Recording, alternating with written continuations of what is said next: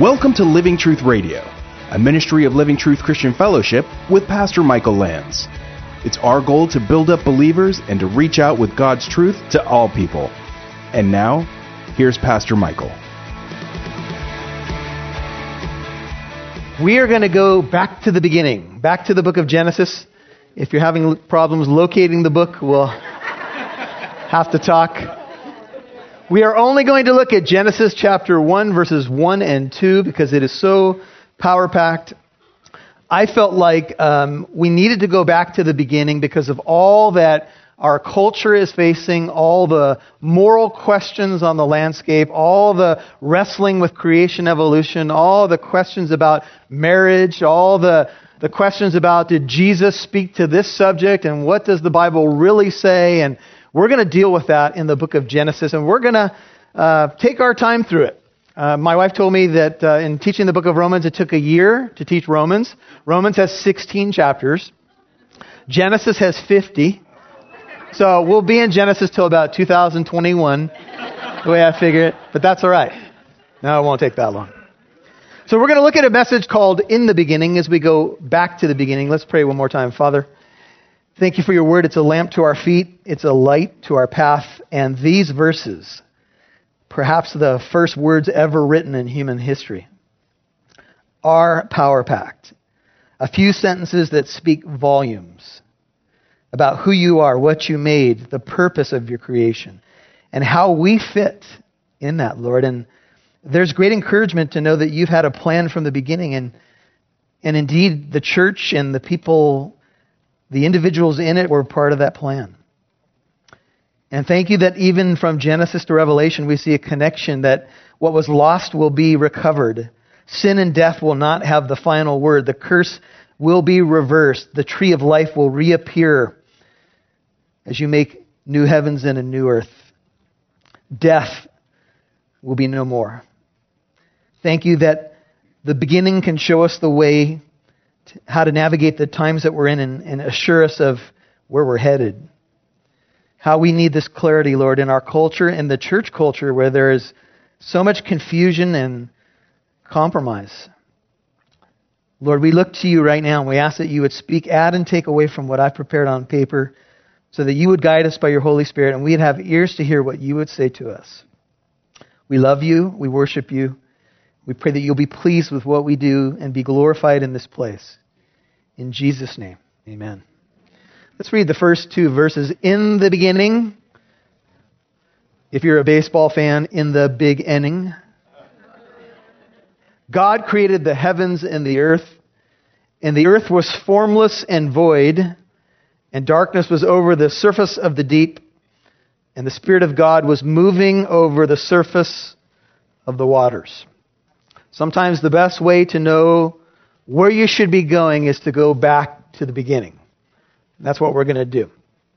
The book of Genesis is the foundation of the Bible, but it is also the foundation of the world.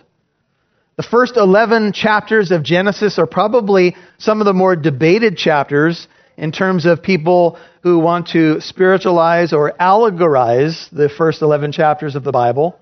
Some people will say the 39 chapters after the first 11 are literal, with literal people like Abram and Isaac and Jacob and Joseph and all that we will see in the rest of the book. But then they'll say the first 11 chapters are allegorical or they're to be spiritualized or they're not to be taken literally. So that maybe Noah was not a real person and Adam and Eve were not real people. That's part of what we deal with when we look at these subjects and when they're even debated in seminaries. But if you were to expunge the first 11 chapters of Genesis, what you would have is an incomprehensible rest of the Bible. In fact, the book of Genesis is quoted by New Testament authors and Jesus himself about 200 times. Genesis means origin or beginning. So whenever you hear the word Genesis, that's what it means. It's the beginning. That makes sense because the first words are in the beginning. And these may be the first words that were ever written. That could be debated. But what we do know is that Jewish scholars and Christian scholars and even early church fathers agreed that the author of Genesis was Moses. But how could Moses write Genesis if Moses wasn't there? Well, God may have directly dictated the book of Genesis to Moses. We don't know for sure, but we know Moses was up on the mount with God for 40 days and 40 nights. And we also know that God spoke to Moses face to face. We do know that the Pentateuch, which is known as the first five books of the Bible, Genesis, Exodus, Leviticus, Numbers, and Deuteronomy, scholars agree are all authored by Moses. Did Moses take some of the records of these people, genealogies included, and put them together, directed by the Holy Spirit, much like Luke compiled a record in his book? Was the book directly dictated by God to Moses? We cannot say for sure. But this book uh, answers all the big questions of life. And what this book says right out of the gate is in the beginning, God. That's being debated now in our culture. But what, do, what scientists do admit now is that scientific laws are showing that the universe had a beginning. For a while, you know, there was a, a debate that maybe the universe was eternal and that it always existed and the, the parts and particles were here. But now science is saying, science is finally catching up to the Bible, that the universe had a beginning. And some of the most provable laws of science show that. And in fact, that's what the Bible itself says, that it had a beginning. We just read it. In the beginning, God created. There was a beginning, and God was there. He is the subject of the book of Genesis. When you realize the book of Genesis tells you about the origin of things and the originator of things, it tells you about the beginning and the beginner. If you understand Genesis, you will understand the meaning of life. Genesis is not just about facts, it is about meaning. To know that there's a God responsible for everything, including you and me. To know that He's a creative God. To know that He made, get this, six million forms of plants and animals that we acknowledge today. Ever seen a program on the life that's just under the sea? The colors, the variety. There are about seven billion people on the planet. How many of them look exactly like you? Well, everybody says maybe you have one twin somewhere. We're all different, different voices, different gifts. Doesn't it blow your mind? Musicians blow my mind. How they can put music together and come up with these creative ideas. I'm a drummer, so I don't understand that. You know what they call a guy standing with a bunch of musicians? A drummer. That's why I don't understand it. Anyway, never mind. but how people, uh, human beings paint art, you know, part of what it means to be made in the image of God. You can think of the ability to love. You can think about the ability to think and reason. You can think about truth. But part of what I think it means to be made in God's image is to have creative abilities. Think of what man makes. Think of buildings and uh, these ideas that come down the pike, computers and that kind of thing. Those all reflect something of God's nature that He has poured into us. All this variety. Think of uh, reproduction, think of pollination, think of the different plants and uh, the, the stars and the moon. That, these are not accidents, folks. There's a divine design behind all of it. In fact, Genesis 1 1 doesn't even try to prove God's existence. It just says, in the beginning, God did what? He created because the creation is proof of his existence. Amen? If you have a creation, you have a creator. You're in a building right now. You don't believe this building evolved. You can look around and see design in it. If I told you out of the primordial soup 20 billion years ago, this building just kind of bubbled out of the earth and things just flew into place, you would think I was a nut. See, it shows design. And people who build buildings were designed by the ultimate architect. In fact, if you were to take the Septuagint words en arche, uh, the Greek way of uh, rendering this, it has the idea of architect. That's what God is. God, God breathed all this stuff into the system, all the variety, all the, the body parts. Think of things involuntarily right now that your body is doing, blinking, Your eyes are getting uh, moisturized. Your heart is pumping blood through your body. You don't even have to think about it. All these miracles that God has done that we take for granted. This is our God. In the beginning, God. Do you believe that? You know, in an age of scientific enlightenment, that's the most scientific thing you could say because the evidence is overwhelming for a creator and evolutionary theory is bankrupt. They've got nothing, folks.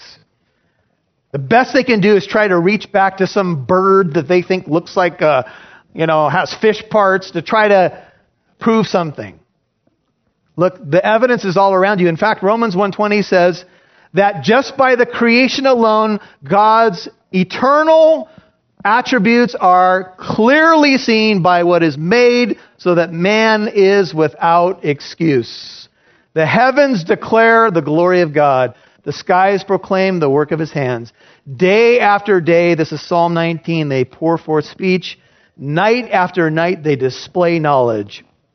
There is no uh, area of the world where their voice is not heard. In fact, human beings, day and night, are being bombarded with the evidence that there is a God.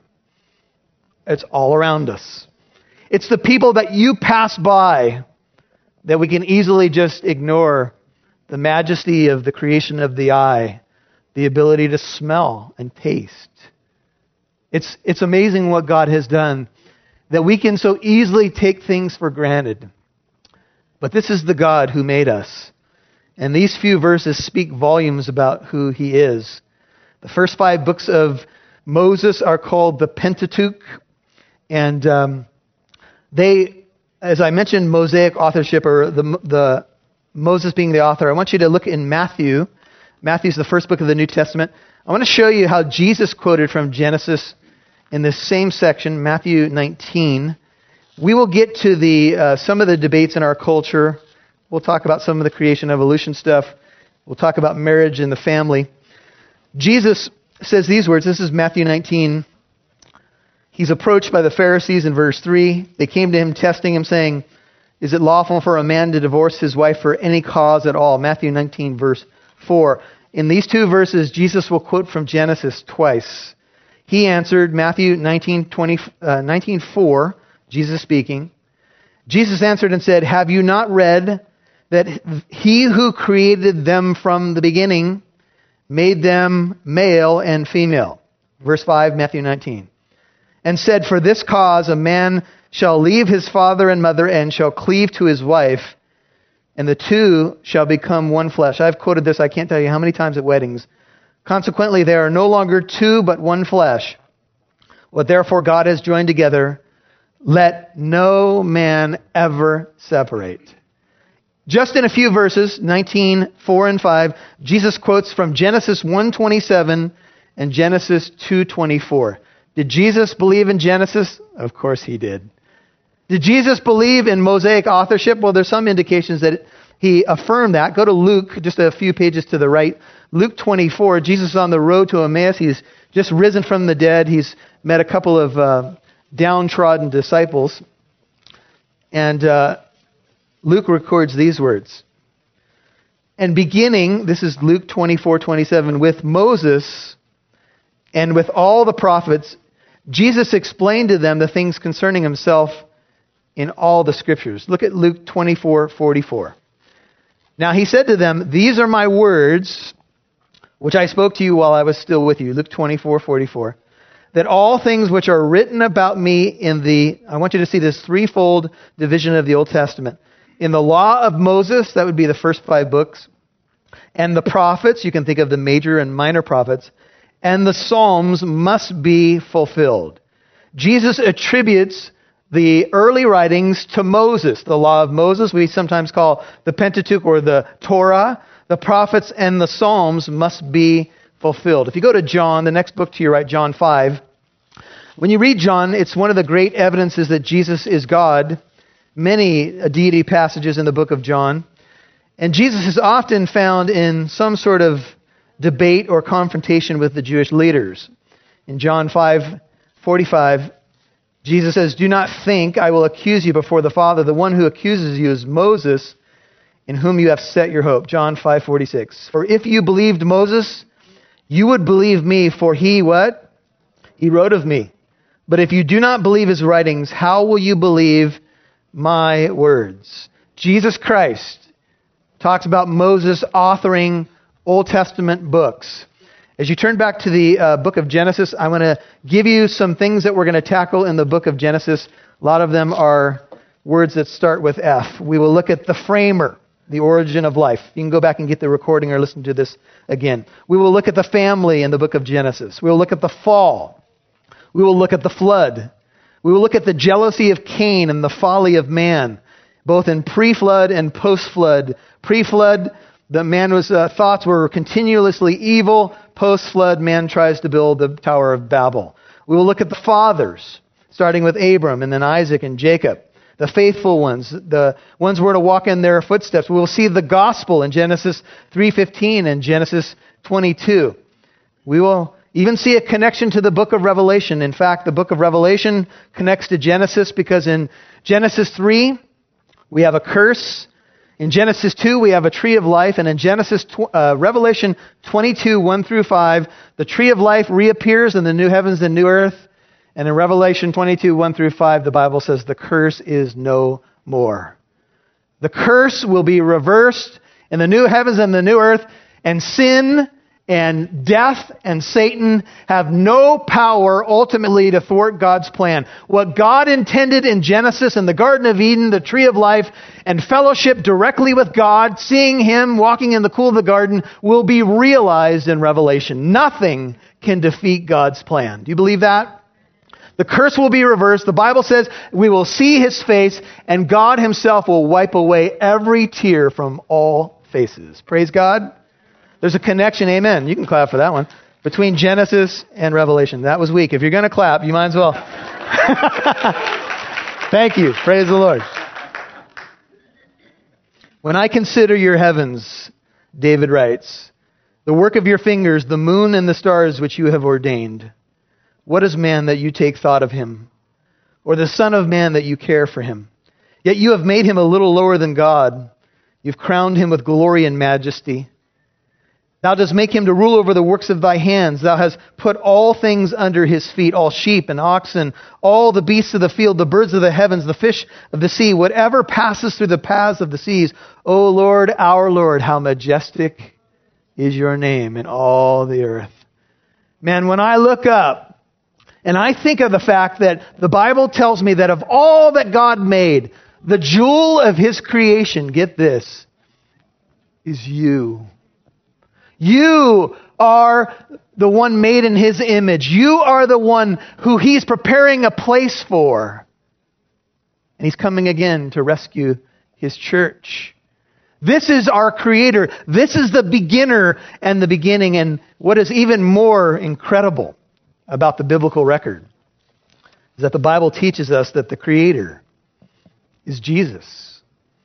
I want you to turn to John chapter 1. You're going to see an allusion between John 1 and Genesis 1. They both start the same way in the beginning.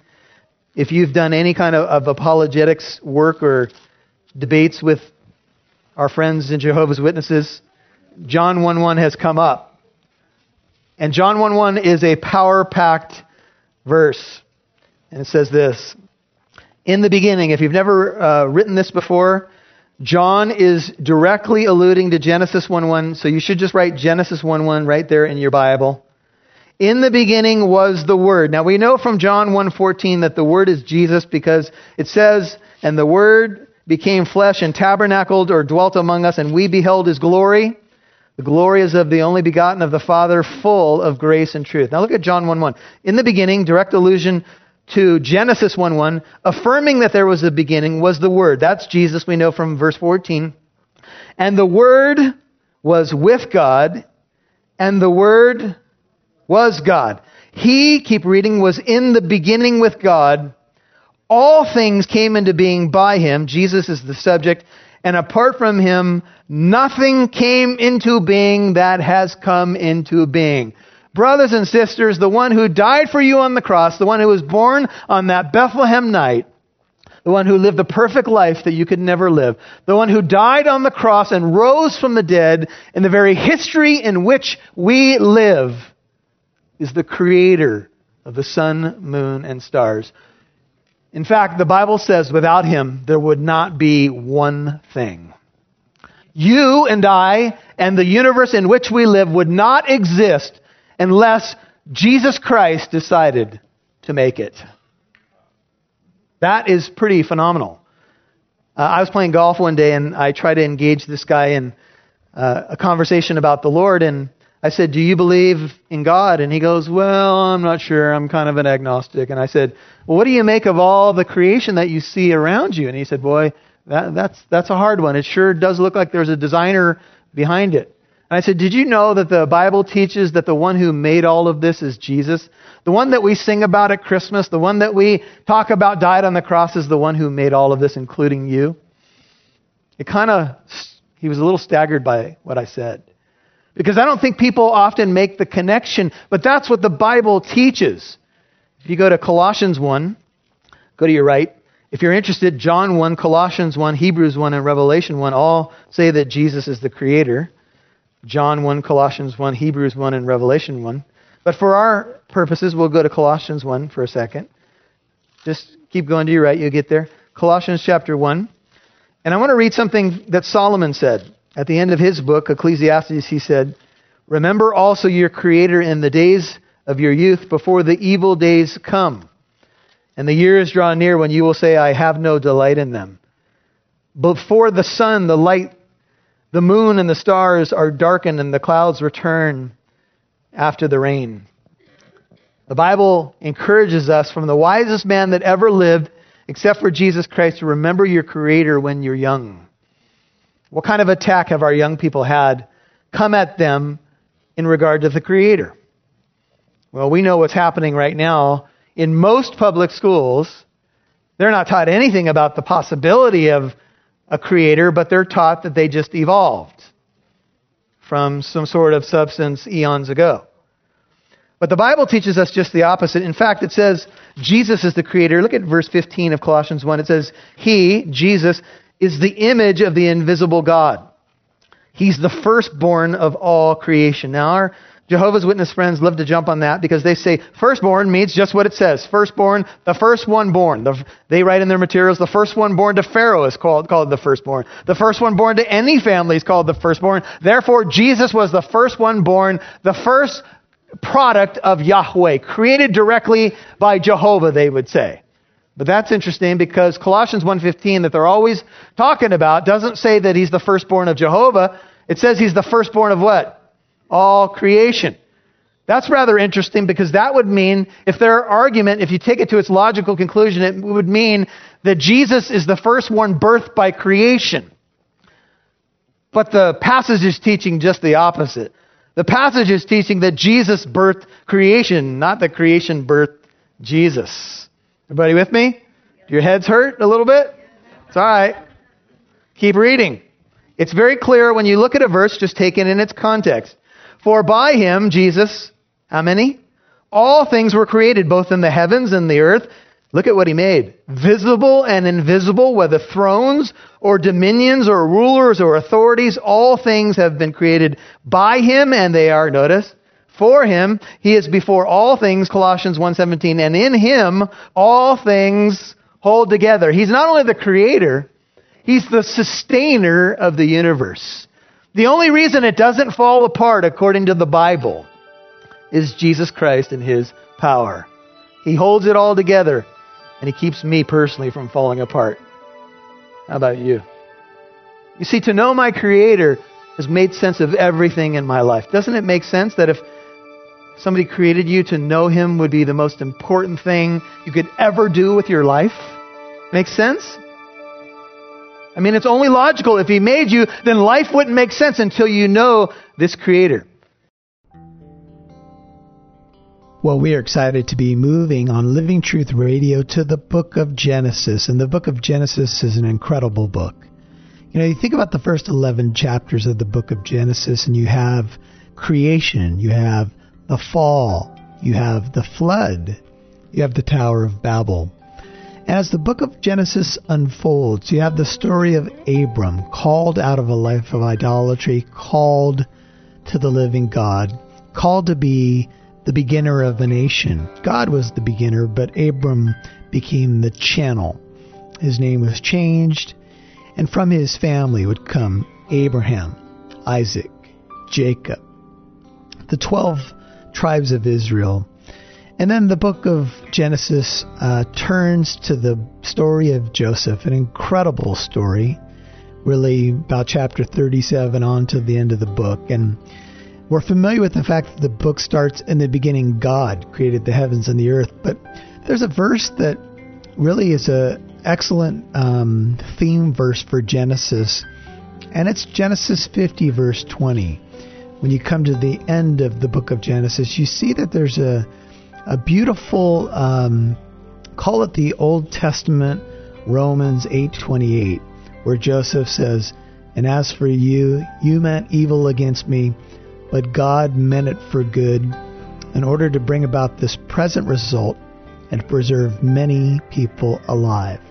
As we take this journey through the book of Genesis, I think you're going to find incredible information about the beginner, God, uh, the creation, the fall, the flood, the Tower of Babel, the story of Israel. But you're also going to see behind it all the story of a God who is the beginner, He is the middle, and He is the end. He is the Alpha and the Omega. He is the beginning and the end. In Hebrew, He is the Aleph Tav.